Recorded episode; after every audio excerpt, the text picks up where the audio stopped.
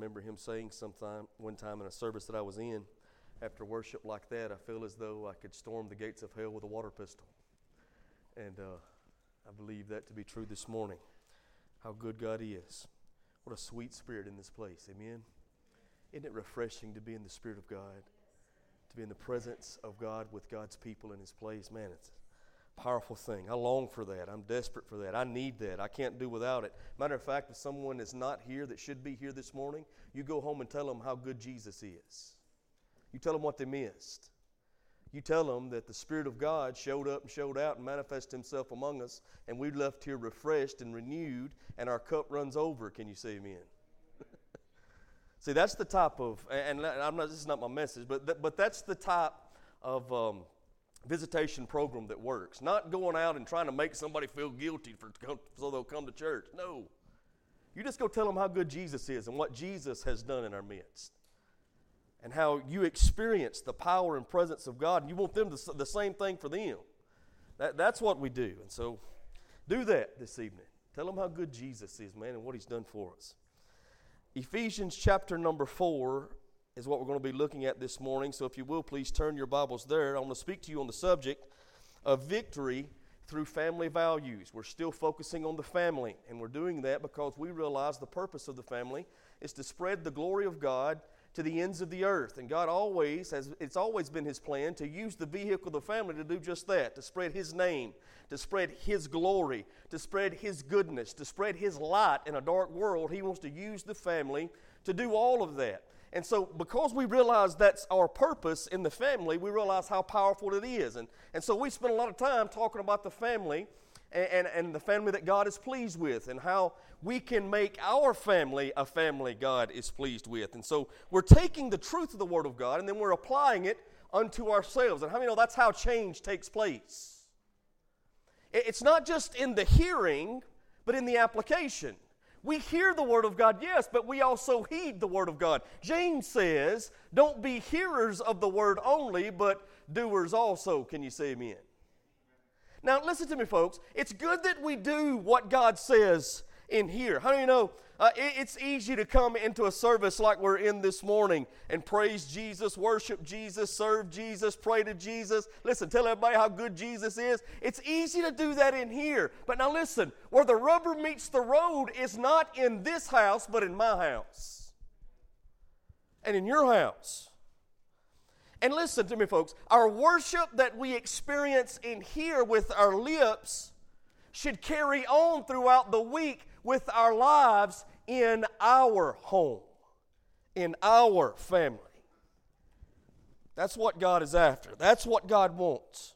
So, this morning, I want us to see the victory through family values that's described for us right here in Ephesians chapter 4, verses 22 through 27.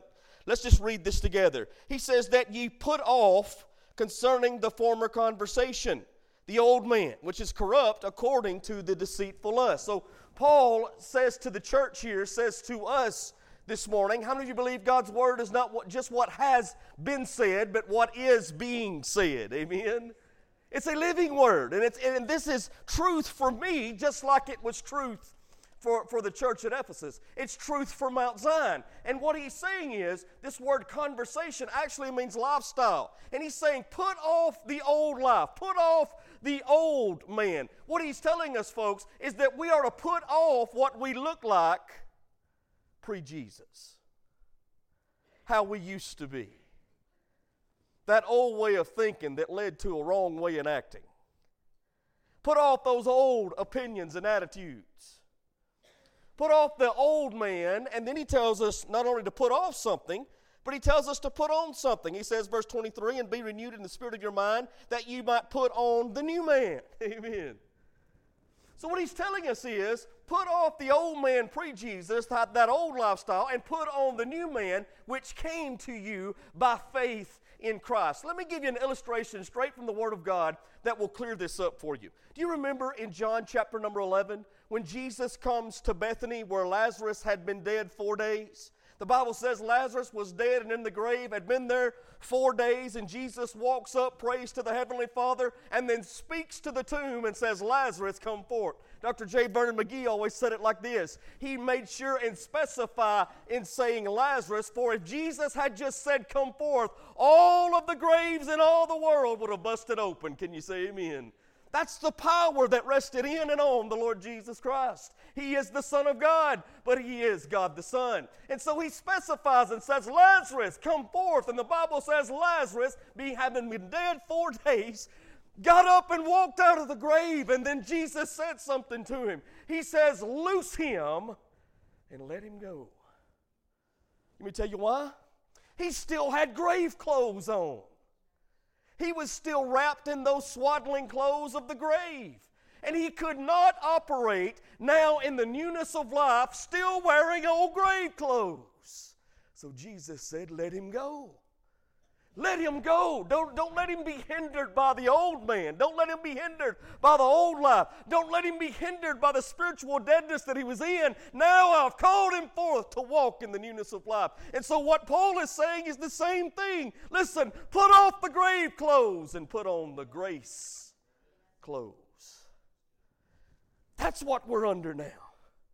The amazing, matchless grace of God that enables us to be what God has saved us to be.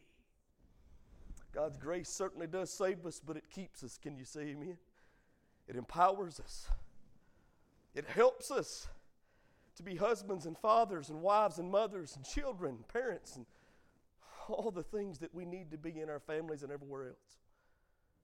Put off the grave clothes, brothers and sisters. Put on the grace clothes. That's what he's saying. Put off the old, put on the new. Then he tells us this. Watch. Watch what he says here. Verse 25.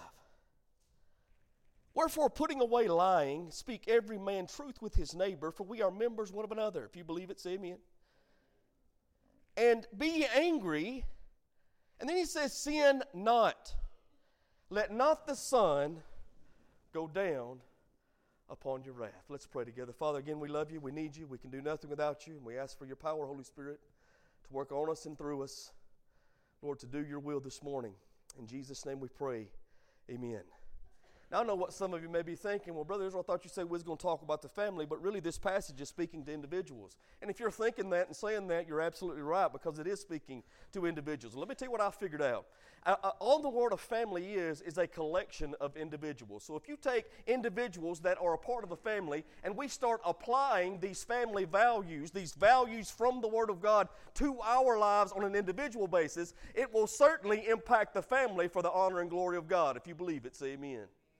So these, listen, values should be applied in my home and in your home if we want a strong family, if we want a godly family. Now, there's five of them that I want to give you. I'm not going to give you all five this morning, so everybody calm down. We're just going to do two. We're going to do two this morning, and then next week we'll do the other three, Lord willing. But I do want to give you two of them this morning that are near and dear to my heart, that have been a blessing to me, and I hope and pray that they will in turn be a blessing to you. Look at what the Bible says right there in verse number 25. He says, Wherefore, putting away lying, speak every man truth with his neighbor, for we are members one of another. How many of you have ever heard the old saying that honesty is the best policy? For the child of God and for the Christian home, honesty is not only the best policy, listen, point number one is this this first value honesty is the only policy. That's what God requires. God wants honesty in our lives and certainly in our family, and truth matters. If you believe truth matters this morning, say amen. Let me tell you something. The Lord has put a message on my heart, and, and, and I love um, when God begins to do that. I, I like letting it stew in my mind for a little bit, roll around in my spirit and my heart for a little bit, and let's let God speak to me. And so, in the next two or three weeks, I'm going to answer the question Does truth matter? But I can tell you it does. Truth matters greatly. It matters in your individual lives, but it certainly matters in your home. We need to be truthful. Now, that can be tough. Let me tell you why. We live in a world full of lies. We live in a time like no other time I can ever remember in my life. We've got to the place where it's hard to distinguish what is being said, whether it's truth or lies. I mean, we're in the middle of a political season right now. And there is so much mudslinging from one side to the other and vice versa. The Democrats lie on the Republicans, the Republicans lie on the Democrats, and it's hard for me sometimes to figure out who's telling the truth. What is the truth? We live in a world full of lies. Not only in the political arena, but also in every other arena. Let me tell you something. One thing I love more than anything else about preaching the Bible, preaching the very Word of God, the God breathed, God inspired Bible that I get the privilege of preaching every Sunday. As long as I stick with that, I know I'm giving you truth.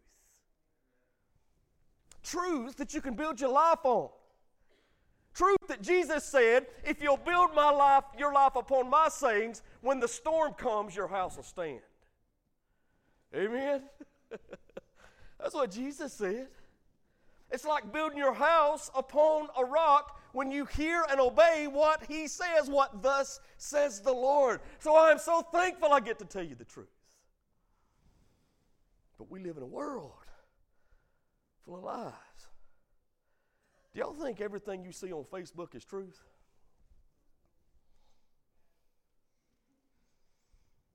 Me neither. Usually, what you see on there is everybody's best and never their worst. So you'll look at it and start feeling bad about yourself and bad about your life and why things ain't working out for you like it's working out for them. And all that's really happening, you're seeing their best, but not their worst. Because everybody wants to look like it's all hunky dory and hallelujah with me. Especially in settings like this. I mean, we won't let anybody know we got trouble. Am I right? Then maybe somebody's going to look down on me if they think it ain't working out for me.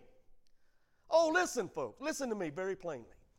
If there's one thing ministry has taught me over and over and over again, there is a problem in every pulpit and there's a problem in every pew. You are not alone. But let me tell you how you fix your problems you bring it before the Lord.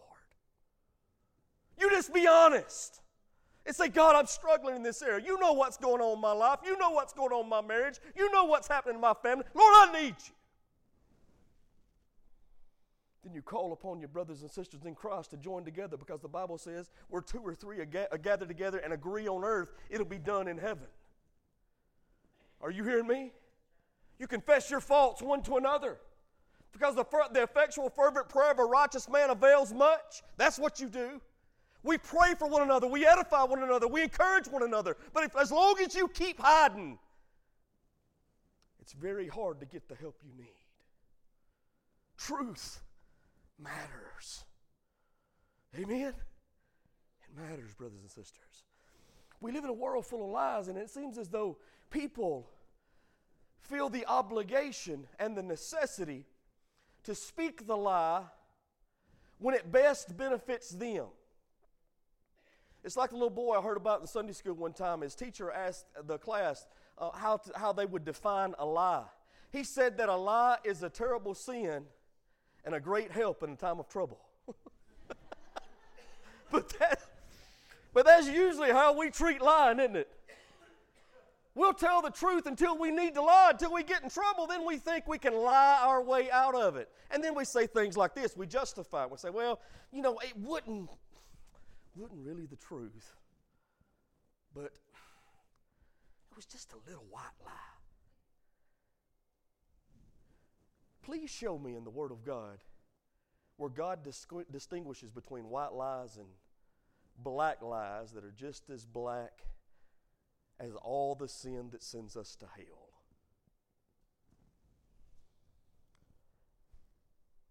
It's not white lies and black lies, just lies. Let me tell you something else. Well, Brother it's not the whole truth, but it's just a little fib here and there. There are no fibs, they're lies. Right? And truth matters.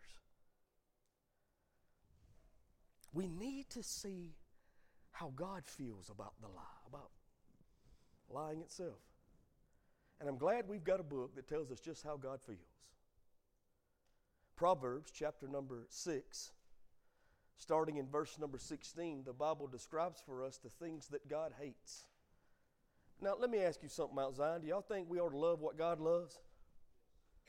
We sure should. Let me tell you something else. Part of loving what God loves means we got to hate what God hates. So, what's God hate? These things doeth the Lord hate. Yea, seven are an abomination unto him. Verse 17. A proud look. That means uh, the, some illustration or um, uh, help me. Translations. Some trans- translations actually say um, a haughty look, right? Now, I like how the King James puts it because it just describes what it is. It's pride down in the heart showing up on your face. And God hates pride. A lying tongue and hands that shed innocent blood. Look at verse 18 a heart that devises wicked imaginations, feet that swift that are swift in running to mischief, verse 19. A false witness that speaks lies. Now wait a minute, hadn't God already brought up lies? He said it number two, a lying tongue, but it's almost like God said, I hate it so much, I'm going to give it to you again. A lying tongue and a false witness against others and what that means is when I lie for my benefit or I lie to hurt others, God hates all that. And he that soweth discord among the brethren, he that soweth discord among the, if you are sowing discord among the brethren, quit that. God hates it. Amen? God says he hates lying. Now, why does he hate it so much? Because it's wrong. How do we know it's wrong? It's the ninth commandment. Thou shalt not bear false witness. Isn't that what it says? Thou shalt not lie. It's right there in the Ten Commandments. It, I mean, it made the ten. It's not a small thing, it's huge to God. That's how He sees it. Truth matters. Why else does God hate lying? Because the devil is a liar. Write this down. John, book of John, chapter number 8, and verse number 44. The Bible says that the devil is a liar. Watch this now. And the father of lies. How do you know you are never more like the devil than when you are lying? And God don't want that. God don't want that. That's why God, that's how God feels about the sin of lying. So truth matters. And that's why Paul said, in your individual lives and certainly in your relationships, listen, in your home, in your family, it needs to be a place of honesty. So therefore, we need to do at least three things. First of all, we need to be honest with God. Can you say amen to that? You know what the Bible says in Isaiah chapter 9 and verse number 6? It says that Jesus is our wonderful counselor. How many y'all thankful for that? You know what that means? I can go talk to Jesus about stuff I can't talk to nobody else about. Brother Kyle, I love you. I'm so thankful for you. Uh, you're, you're a dear brother in Christ. And I, you know what? I feel like me and Brother Kyle's got a relationship that we can just about talk to one another about anything. You know, I go to him, he can go to me, he can come to me. We can talk to one another, we can pray for one another, we can encourage one another through the Word of God, we can do all that. But there are some things I'll never be able to talk to Kyle about. Because Kyle's not me and I'm not Kyle. He don't understand completely and totally where I come from. And I don't understand completely and totally where he comes from because we are different. Now, the good news is Jesus knows me better than I know myself. He knows what I need better than I know what I need. And he loves me like nobody else. So if there's one person who can really counsel me and give me good advice, it's Jesus. So I'll just try to talk to him about everything. Amen? And then I, and uh, then I try to tune my ear and, and open these, these spiritual ears and say, God, now speak and give me truth that I need. Give me direction. Praise the Lord. He's a wonderful counselor. But let me see if I can illustrate this. Listen to me now. How many know you go to a doctor to get help physically? But if you go to that doctor to get help and you're not truthful with your doctor, and you get the wrong diagnosis, or you get the wrong treatment because you're not truthful, are you really being helped? How many know we go to the wonderful counselor to get help? But if we just don't lay it all out and get, get real with Him, be truthful with God, and, and I, don't, I don't know what, what, we what we think we're hiding. If He is omniscient, like the Bible speaks, He knows all things about everybody for all time, past, present, future. How can you hide from Him? That's what I love about King David. King David, man, when that brother was sad, he told the Lord he was sad. When he was depressed, he told the Lord he was depressed. When he was struggling with sin, he told the Lord he was struggling with sin. He was real with God, he was honest with God. Brothers and sisters, let's get honest with God, number one. Number two, what we must do because truth matters is be honest with ourselves. Right? 1 John 1 8 says that we say we have no sin, we deceive our own selves. By admission in that verse, that is saying it is possible for us to lie to ourselves and cause ourselves to believe it. We can keep speaking a lie so long and want to believe it as truth so badly that before long we can trick ourselves into believing a lie about us. Isn't that something? But you got to be real with who you are, with the problem you have, with where you failed God, where you failed others. And listen to me, this not only begins at salvation, no man can ever truly come to the saving knowledge of Jesus until they get real with God and real with themselves realize that they are lost and undone and need Jesus. But let me tell you something else. As a Christian, we cannot live effectively in our Christian lives unless we are still honest with ourselves and honest with God. That's what confession is all about. It's getting to the point where you say, Lord, I was wrong in this, and you were right. Confession means to stand in agreement. To confess our sins is to stand in agreement with God we are truthful with God, we are truthful with ourselves, and we must be truthful with others. Amen? It's important. Truth matters. We got to be truthful in our homes. Wives, be truthful with your husbands. Husbands, be truthful with your wives. Parents, be truthful with your children, and children, be truthful. Be honest with your parents. Let me tell you why, and write this down if you're taking notes, and I hope you are. Honesty is the bedrock of trust. If you are not honest with the people you love, it is going to be very hard to have a real, lasting relationship with them because they won't trust you. You gotta be honest. Gotta be honest. There's a man I work with. I love the brother, but he is a habitual liar. So much so, he don't even he, he don't even get close to getting you to believe it. You know what I'm saying? I mean, he'll tell some stuff, I'll be like, dude, I know better than that. Come on, man. If you're gonna if you're to go that far, because I can tell you've researched some of this stuff. I believe he does. I believe he sits around and researches a lot just so he can lie about it good. And I'm thinking, if, if you're going to sit around and actually study up your lie, at least tell it so it's a little bit believable. Because now what used to be entertaining is just, is just annoying. And now I, when, he, when I see him coming, I go the other way. No, I'm done with that, dude. Uh, come on. You wasted my time and yours. Get serious. A few weeks ago, the brother had some heart issues at work. You know, was actually had to be rushed to the emergency room. Somebody told me, I was like, nah.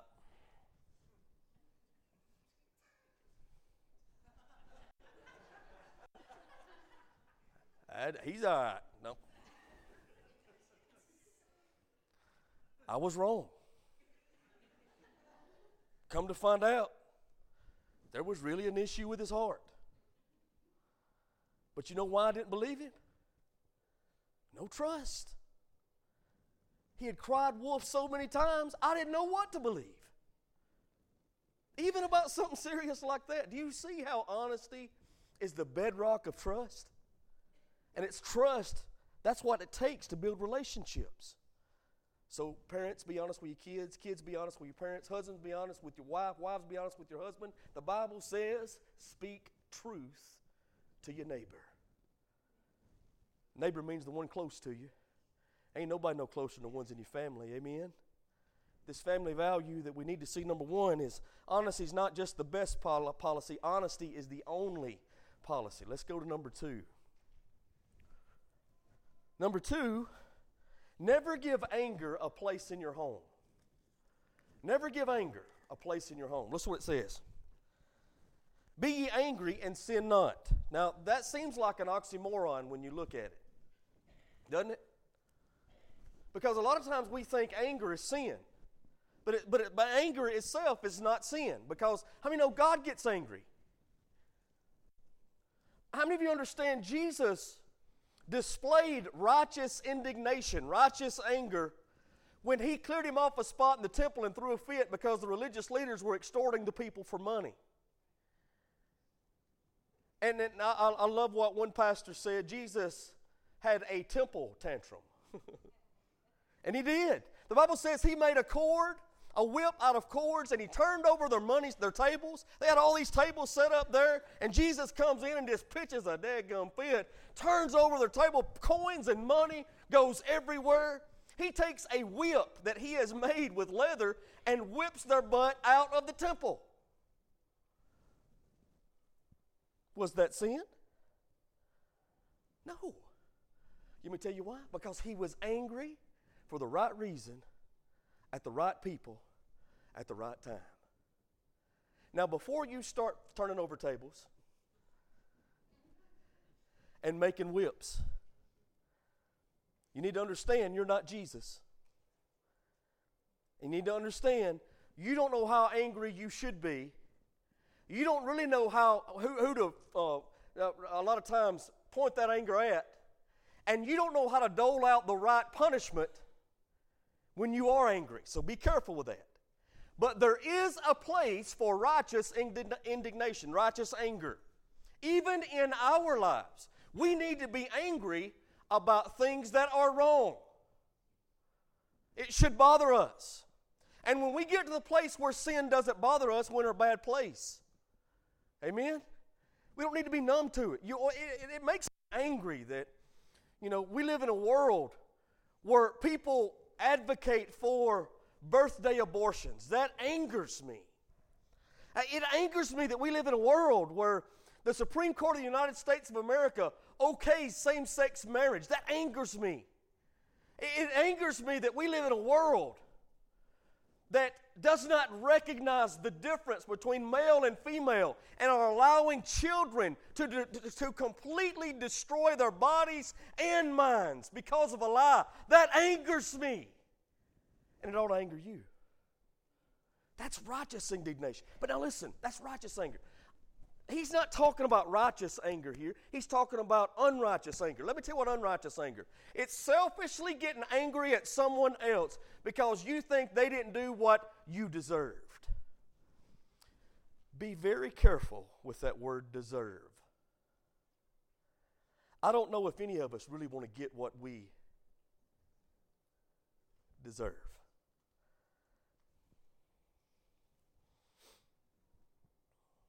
So be careful with that word. And when you start getting angry because you think somebody didn't fulfill your expectations for what you think you deserve, first of all, that finds its foundation in pride. Because a lot of times we think we're more important than we are. Right? That's right, unrighteous anger. And that's what he's warning against right here. And we must deal with anger and never give it a place in our family. Let me tell you what happens. Let's, let's apply this. How many of you know women get angry when they are devalued? Let me tell you why? Because their greatest need is what? Their greatest need is what? Thank you, brother. Their greatest need is what? To be loved. Ephesians 5:33. And when they feel like they're not being valued above other things in their husband's life, then they're going to get angry about that. And they're going to start showing it in little ways. And a lot of times they're not going to just come right out and say it, they're just going to give you those little barbs here and there. Now, ladies, I want to tell you something. It would be a lot easier, just speaking from my own experience, just tell me. Figuring out a woman is harder than solving a Rubik's Cube. I mean, I, you can work on it and work on it and work on it and work on it and try, and before you know it, it's in a worse shape than you've ever had it in. So just tell me.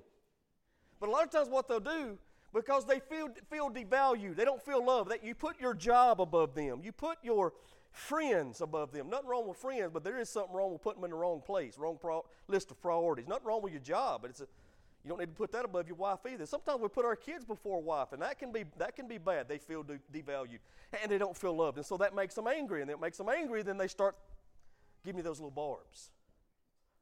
Right? Now, women, y'all know I'm what I'm saying is right, and we, and men, you do too. I mean, that's what happens.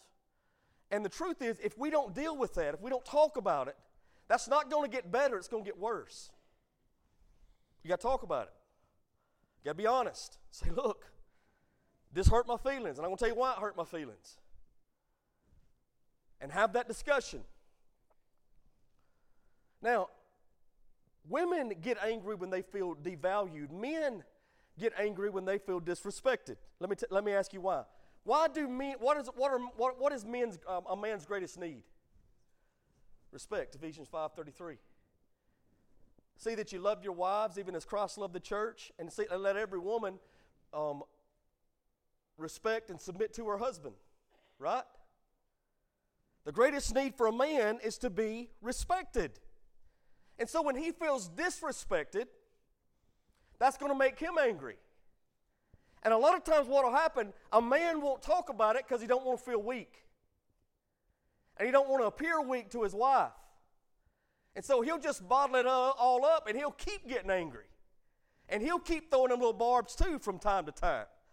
Those little offhand comments that make you mad, ladies, that's, that's probably what's happened. He's, he's felt disrespected somewhere and he's angry about it, but he don't want to tell you because he don't want a big fight.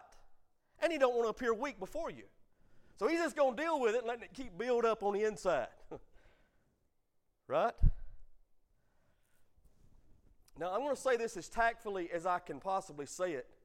But if we're going to save marriages and strengthen homes and talk about what needs to be talked about, we got to talk about it. And let me tell you something about a man that men you know is true. And I'm going to tell you something about a woman that a woman knows is true. A man is excited physically, sexually, and in other ways.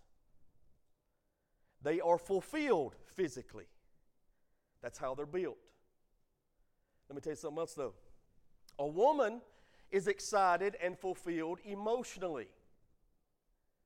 And if there's no emotional co- connection with a man, then the woman will never be satisfied physically. But the truth is, if there's no emotion, from the man's point of view, if there's no emotional attachment with that woman, he'll never be satisfied physically because it's not going to work like it needs to work there's give and take both ways. And God has made us different so He might make us one. Because a man is excited and fulfilled physically, when he feels like he's been rejected physically, let me tell you what's going to happen. He's going to get angry about that.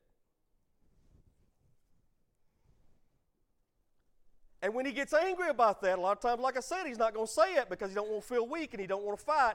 He'll just bottle it all up he's going to get angry, and before long, if that anger is not dealt with, he's going to get bitter. So I, am going to tell you what I tell all the uh, couples that I counsel in premarital counseling and otherwise. If you are married, the Bible says in Hebrews chapter number 13 and verse number 4 that the marital bed is undefiled. Please understand what I'm about to tell you. The marital bed is undefiled. If you are not married and you are sleeping in the bed together, you're committing fornication, and the Bible says that's sin, and God still says it's wrong, even though it's popularized accepted, and even encouraged today. It's still wrong. I'm not, I'm not talking about those outside of marriage. I'm talking today to people in the marriage when we're talking about a healthy sexual relationship that God has blessed. The marital bed, the marital bed is undefiled. You me tell what that means? Have a good sex life. God give it to you for a gift to be enjoyed with one another. And when that don't happen, especially for a man, that's going to create anger. Heard someone say one time that um, sex is a misdemeanor for men. The more it's missed, the meaner you get. There's a lot of truth to that. Ladies, listen to me. Pay attention when he's angry. Husbands, listen to me. Pay attention when they're angry and talk about these things. This is where communication comes in. But if you don't communicate, guess what's going to happen? You're going to build up all these scenarios in your head about what's going on and what's not going on and why this is happening and why that's not happening. And, and before long, you can create a whole scenario that ain't even true. And you'll be mad about something that don't even make any sense. Let me tell you why? Because you ain't talked about it. You let that anger stay there. That's why the Bible says right here in Ephesians, isn't it good how God's Word gives us what we need? Look what the Bible says right here. Be ye angry and sin not, and let not the sun go down upon your wrath. When you get angry, whether you're feeling devalued or you're feeling disrespected, when you get angry, don't go to bed not fixing that. Talk about it. Look, we got to work this out. Because the longer you let that stay, the more angry you're going to get and the more bitter you'll become. Amen? Let me tell you something about kids. Kids get angry when they feel dehumanized. You say, Brother, what in the world are you talking about dehumanized? Well, when they are little, now let me tell you something. You need to know, parents, your kids ain't running nothing. And if they are running something, then the inmates have the keys to the asylum. You are the parent for the reason. God has blessed you with that. I get that. And you need to understand that. Amen? No doubt about it. And, and when they're small, look, you, are going to parent differently than when they grow and get older as they change. But when they're small, they ain't running nothing. You're the parent for a reason, be their parent. When they get older, that changes just a little bit. And they feel dehumanized a lot of times when you don't respect them for who they are now. Let me tell you why, why I say this, because I'm, I struggle with it. You can ask probably my older kids. I know you can probably ask Anna Kate. She'll probably tell you. It's hard for me to learn how to parent, so, parent older children because I still won't tell them everything. You know what? I still won't give them my two cents on everything, even when they're not in my house. I won't tell them how to spend their money. I won't tell them what, what to buy and what not to buy. And, and I'm doing this not because I'm trying to lord over them. I'm doing this because I love them. See, this is preaching is not only getting to me to preach truth to you, but it's also a counseling session for me. so that's why I do it a lot of times. And, and I've, I've, just made some mistakes that I don't want mine to make. I mean, but I'm just telling you, it's hard for me to get. She's not a little girl anymore. Now she's doing her own thing, going her own way. And, and look, after she's out of my home, she's got to make her own decisions. And it's hard for me to let go. But I'm going to tell you what will make her more angry than anything when I don't respect her decisions and her privacy, even when it may be the wrong one. Because I don't want to see nothing bad happen to her or none of my kids. Amen? I want the best for them. But I've got to realize a lot of times it's her life. And they get angry when you don't treat them like the human they are right now. Does that make sense to you?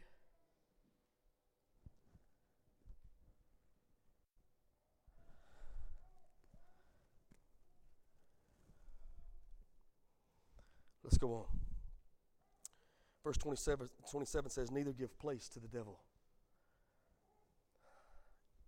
Isn't it great that God put that right there? Anger in the home is a great way for the devil to get a toehold in your, in your marriage, in your family, in your home. Let me tell you something. You give the devil a toehold, he'll, he'll soon gain a foothold. That, that toehold that becomes a foothold will, will, will then become a stronghold. And when that happens, you're in a mess. So, what I'm telling you is deal with the anger. Do not give anger a place. And when you don't give anger a place, you don't give the devil a place. That's what the Bible is saying. Honesty is the only policy. And we don't give place to anger. And if we choose to do that, you can expect God's blessing. If we don't, then let me, let me show you what will happen. Verse number 31 tells us what happens if we don't do what God says we should do. He says, Let all bitterness and wrath and anger and clamor and evil speaking be put away from you.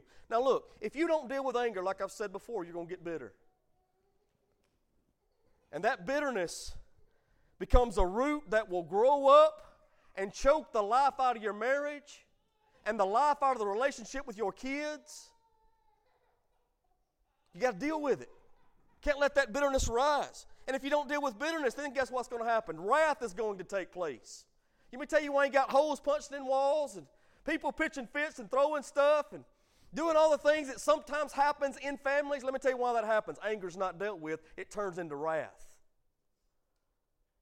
Then what happens? Watch.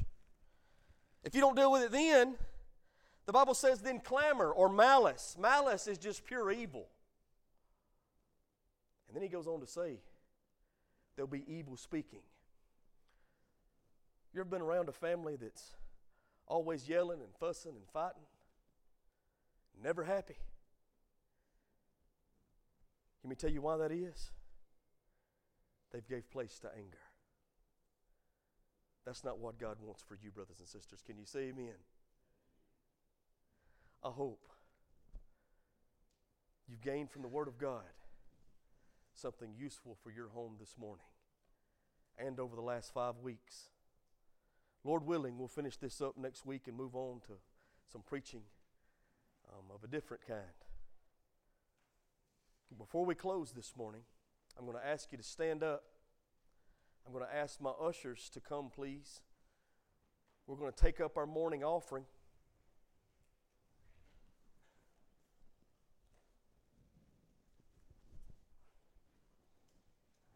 Thank you, guys the offering plates is probably in the back. I'm going to guess. Would y'all, would you, on the table in the back?